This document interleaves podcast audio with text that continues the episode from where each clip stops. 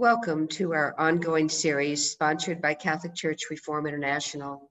I'm your host, Renee Reed. Our guest today is Virginia Saldanha, who is a former executive secretary of the Federation of Asian Bishops Conference, which is the Office of Laity, Family, and Women. She's also the former secretary of the Catholic Bishops Conference of India, serving on the Commission for Women. But today, Virginia is here to represent Voices of Faith, Welcome, Virginia. So good to have you and to have you talk about this important topic. Women realize today that we have been uh, participating in the church, offering our services in all areas of church. We have been um, at the parish level, at church services, uh, religious women in uh, mission areas, working selflessly day and night, particularly the religious women in mission areas. You ha- I have some fantastic stories of women in India working among the poorest of the poor. And yet, we realize that our uh, ministry in the church is not recognized. Men are given the status of ordained ministers, women who do the same work, except we are not allowed to consecrate the Eucharist, but we do much of everything else. We are not even uh, uh, ordained as deacons. Now, deacons is an ordination for service. The married men who are ordained deacons, even in my country, are ordained for justice and peace work, for service to the people. And women have been already doing that. But yet, this ordination is denied to women. This is absolute discrimination. And this is what women around the world want to highlight. So, how do we all participate, each in our own parish? What, what are we being called to do, and how do we show that we are in solidarity? Now, um, we, uh, we have decided that all women uh, wear white that day, or at least a white stole across the neck to symbolize our baptismal garment, the, the baptism that gives us the same dignity and equality, where we are all baptized as priest, prophet, and leader, where we have the right to participate in the ministry of the mission of the church equally and which women are already doing, as I said earlier.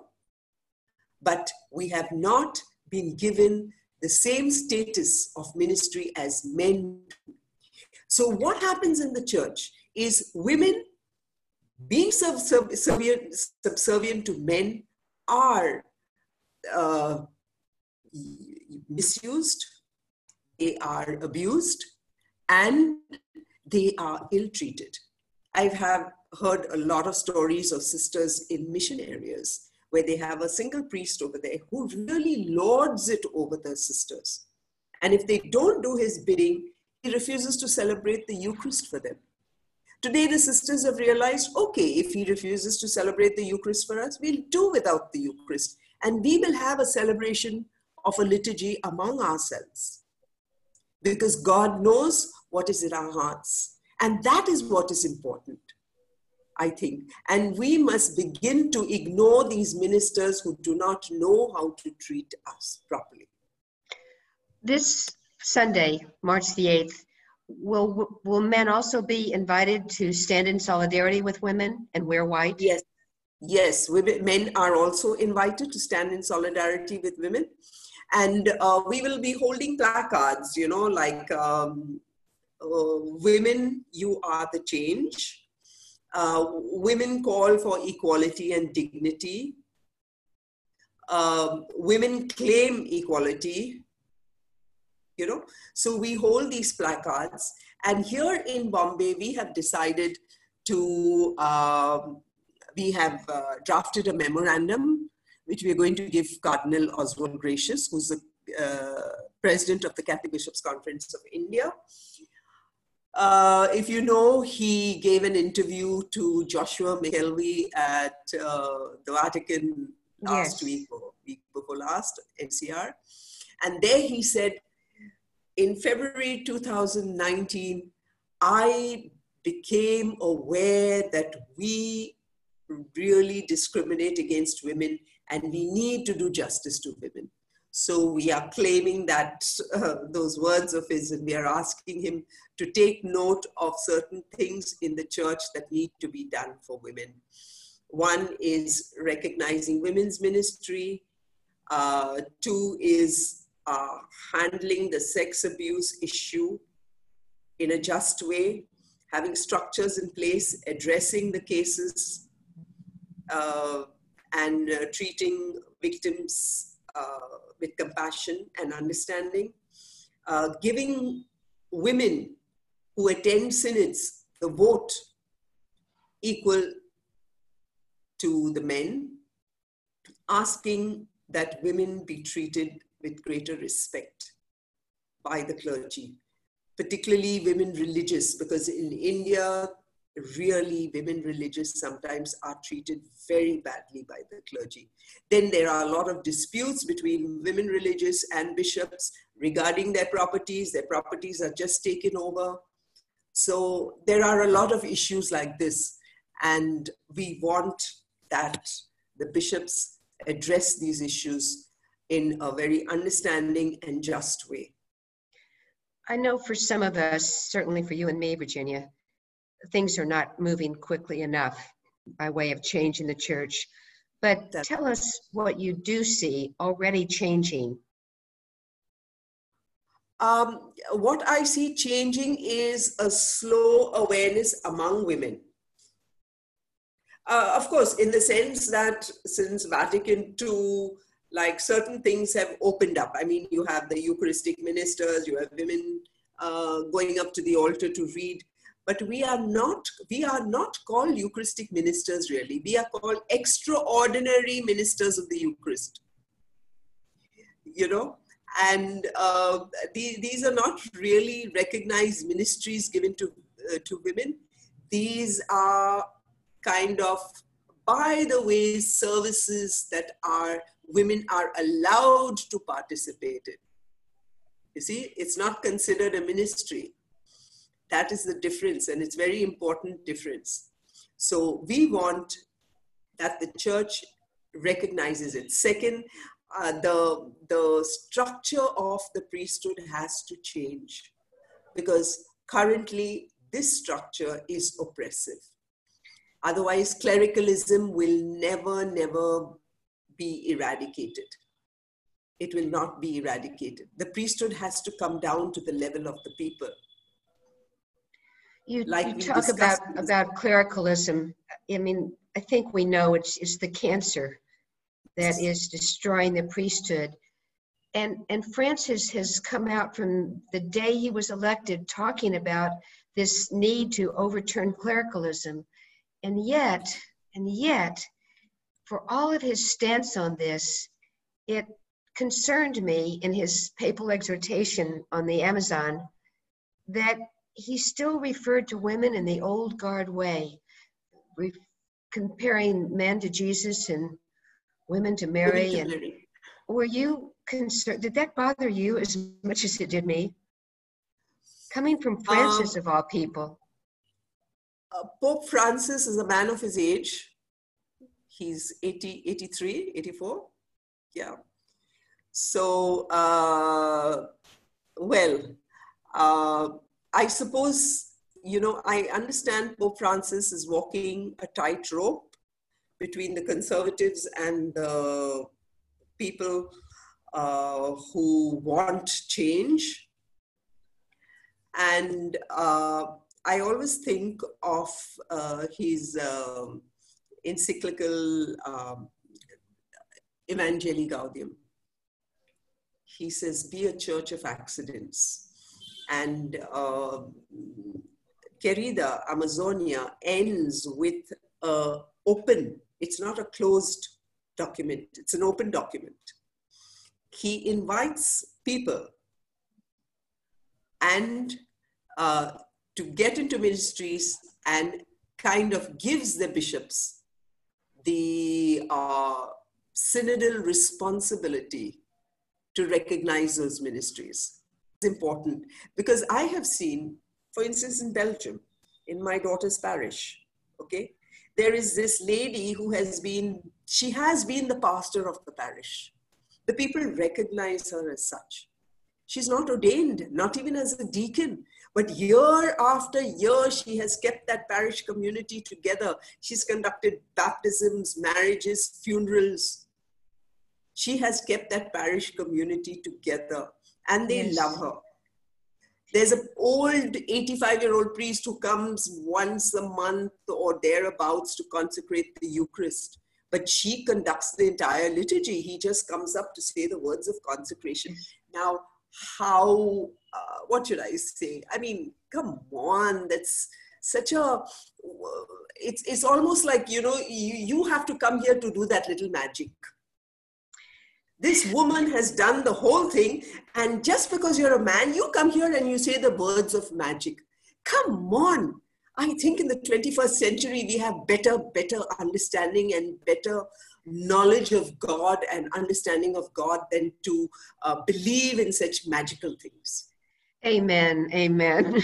And having expressed some concern about Francis, I also credit him for some of the steps he's taken, like appointing Francesca Giovanni to a position in the Curia. I think she's serving as undersecretary for the section for the relations with states.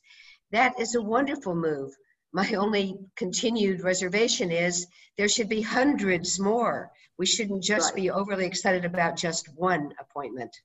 Right, right. But I think he has done um, much more than any other pope has dared to do since Vatican II. And uh, like last year, when I was there for the uh, sex abuse summit, you know, I asked the people, though they were bad mouthing Pope Francis so much, I said, listen, tell me, would it have been possible for us to stand here in Vatican Square and protest like this, you know, and stand outside these gates, you know, to the Synod Hall and protest like this during Pope John Paul II's reign, during Pope Benedict's reign? And they said, no, we agree. Pope Francis has given us the freedom to do that. Because he said he wants a church of accidents. One of the things Francis seems to have done is to start to open us up to dialogue, certainly, but in the process of allowing, encouraging different points of view to be openly expressed, she's starting very subtly to change the mentality of people in the church and that has to change before the real change can, can occur. That's absolutely basic. If mentalities don't change nothing will change. You know um, it, it, it, like everybody says oh he just has to sign something. By signing things nothing changes. You know he is providing opportunities for people to do things discuss things it's only when people began, begin to see, to discuss, to talk about things, that things will begin to change. And that is what is essential. That's an essential part of the process of change. Let's just imagine for a moment, and I know with all the years you've been working professionally in the church, and working for the cause of women. You certainly uh, don't have to think long and hard about this. But as we really imagine the church the way we want it to be today, the church that we believe Jesus would be creating and supporting if he were walking this earth today, what would this church look like in your mind, Virginia? Um, it would be a non hierarchical church, a non clerical church, where uh, people live their baptism as priest, prophet, and leader in communities, where the community chooses their leader whom they feel is credible enough to represent them and to lead them. These leaders who are trained, who can lead the people in faith That is what is important. And get the people to live their faith and not just do things for people. I, I feel so frustrated because today, what you see, I mean, living our faith is just going to church on Sunday and coming back home. No, that's not living our faith. Living our faith is to be witnesses to the world around, is to be caring, to be loving, to uh, stand up for justice, to speak the truth, to show God's face of love and forgiveness to humanity. That is what is living our faith.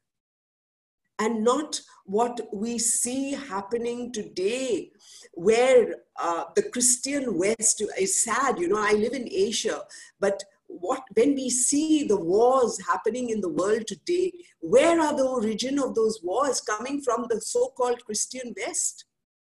Who are the greatest manufacturers of arms today? It's the christian west. Is i i god i don't think jesus would recognize this kind of christianity. We are focused more on business. Like i saw somebody's facebook page today um, the, the whole world is in a tumult about coronavirus that has killed 3,000 people so far. But hunger kills so 25,000 people every day and nobody cares about it. No, there is not a single news item about it, not even once a month. So why is this? These, these are the questions that should be bothering Christians doesn't bother I'd like, us. I'd like to hone in on your emphasis about our our the, the sacrament of baptism and the power, the rights, the responsibilities that that sacrament gives us. Years ago, I was working as a religious ed director. And in the early 70s, I was fired from my parish for teaching that confirmation was a sacrament that needed to be thought through by the recipient of that sacrament, not just at 10 years old, line up according to height, and the bishop is coming, you're going to do this, but rather that they wait until a time in their life when they are really ready to confirm what they received in their baptism, to confirm that they want to be part of this community. I believed it then, and I still believe it now, but I'm just wondering because I think that we generally understand so little about baptism and the power and the rights it gives us that we need to go back and put more emphasis on confirmation as a reaffirming of our baptism and our baptismal responsibilities. We are part of the common priesthood. We are. Yes. But I don't think in general people understand it. Confirmation could be that sacrament to reconfirm that value and our priesthood. But what do you think? I definitely. I was a catechist before I joined uh, the justice movement. When my children were in school, I was a catechist. And uh, I uh, taught sacramental catechism in my par- catechesis in my parish too. So I would prepare children for First Communion as well as for confirmation.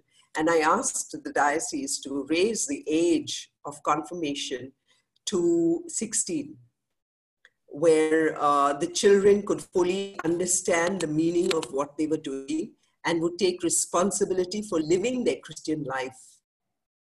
You know, that is exactly what you're saying. It should be done at an age where children can take responsibility for living their Christian life. And for me, being a priest in the world today is to show people God's face of love, God's face of forgiveness, God's face of welcome.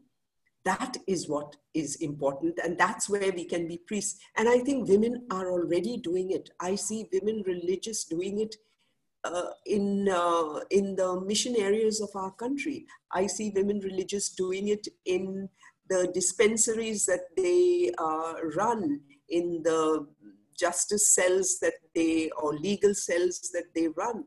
And they are doing it in different parts of the world. I, uh, I mean, look at uh, the two sisters in my own country they were living among the indigenous people, empowering them for their rights, and they were killed because they were disturbing the rich. Now, these are the real true Christians, these yes. two sisters. These are real true Christians. They were priests to the people. You know, so uh, I mean, uh, they, they really were priests because, like Christ, they uh, they they uh, had they did the ultimate sacrifice of sacrificing their body and blood for people. So, you mentioned uh, earlier. You mentioned earlier about the Pope being under immense pressure. I think we do need to step back and realize that if he yields to the traditional curial beliefs, he'll alienate the people of God. But on the other hand, if he stands up strongly and openly affirms the rights of the people, he probably would entertain a, a schism in the church. So, you and I both struggle with this in our work for reform. What do you think we can do to support him in his effort to open the church world up to be a more inclusive and welcoming church where the people of God really have a participation in the decision making? What tangible steps do we need to do to make that happen? I think we need to call out this priesthood, the current priesthood we need to, uh, to critique it. We need to show how this current priesthood is lacking in really being the true priesthood. What is Jesus's priesthood? I mean, come on, Jesus never called himself a priest. In fact, he uh, he kind of uh, criticized the priests of his time. All he asked is his disciples to do what he had done. And what did he do? He bent down and he washed their feet. He we bent down know. and he washed their feet. He broke the bread and he said, This is my body broken for you.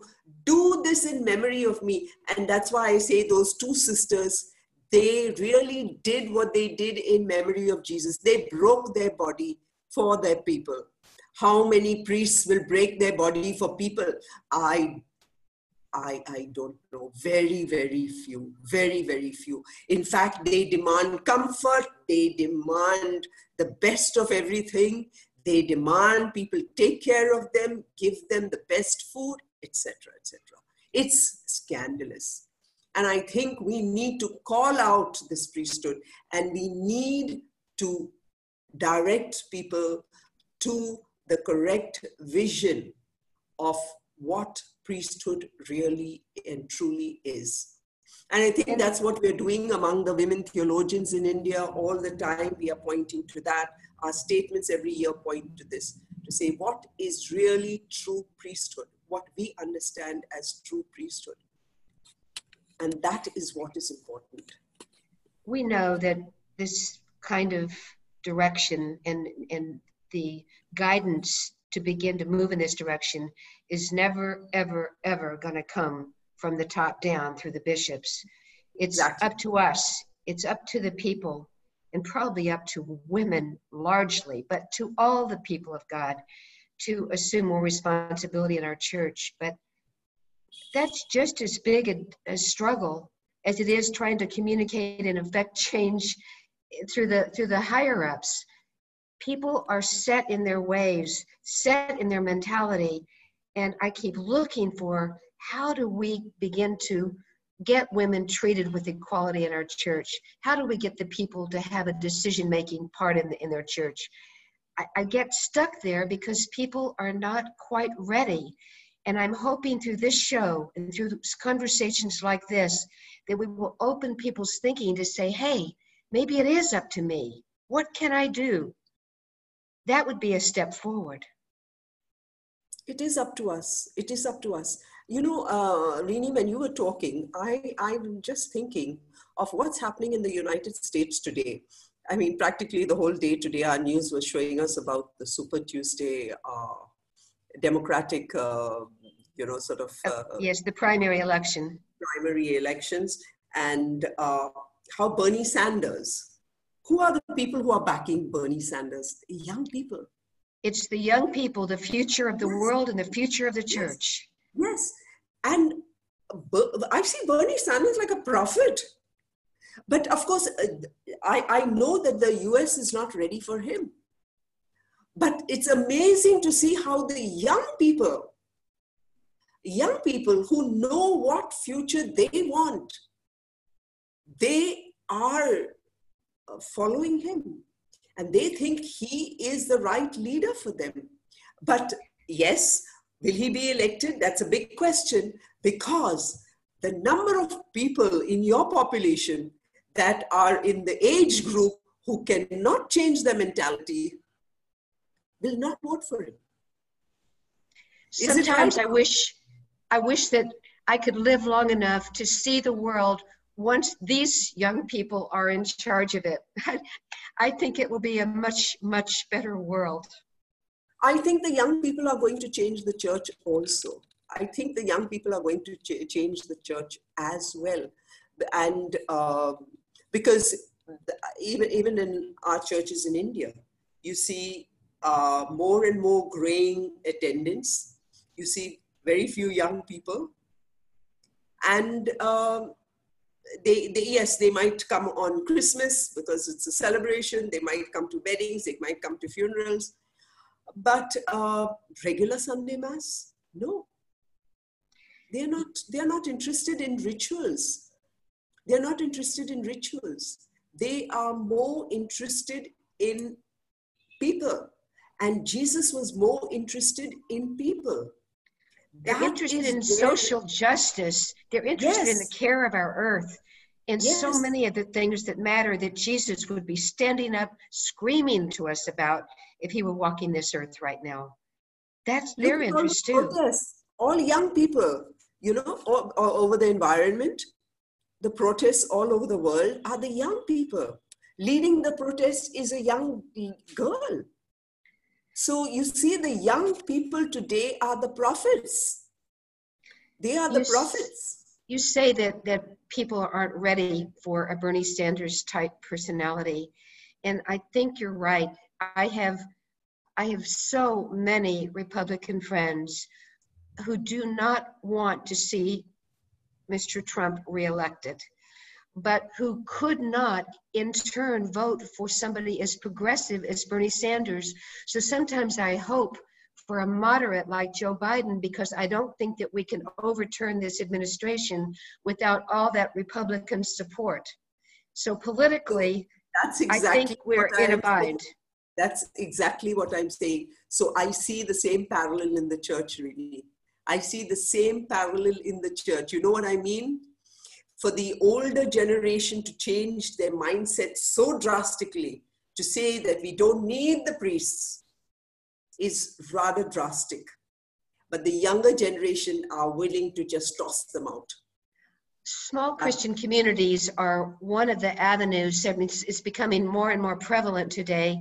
And it's one of the avenues where just inevitably the laity and women in particular rise to their level of responsibility. That's where we see women celebrating the Eucharist, breaking the bread, because there's nobody else to do it. And in a small Christian community, there's no one to really object or come down on them.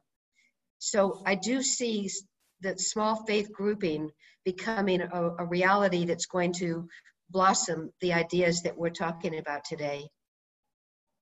Exactly, and particularly uh, communities that uh, lack priests. I don't think people should lament and, uh, you know, sort of uh, the, the lack of priests. They should just allow uh, the, you know, sort of the leadership to emerge from amongst them.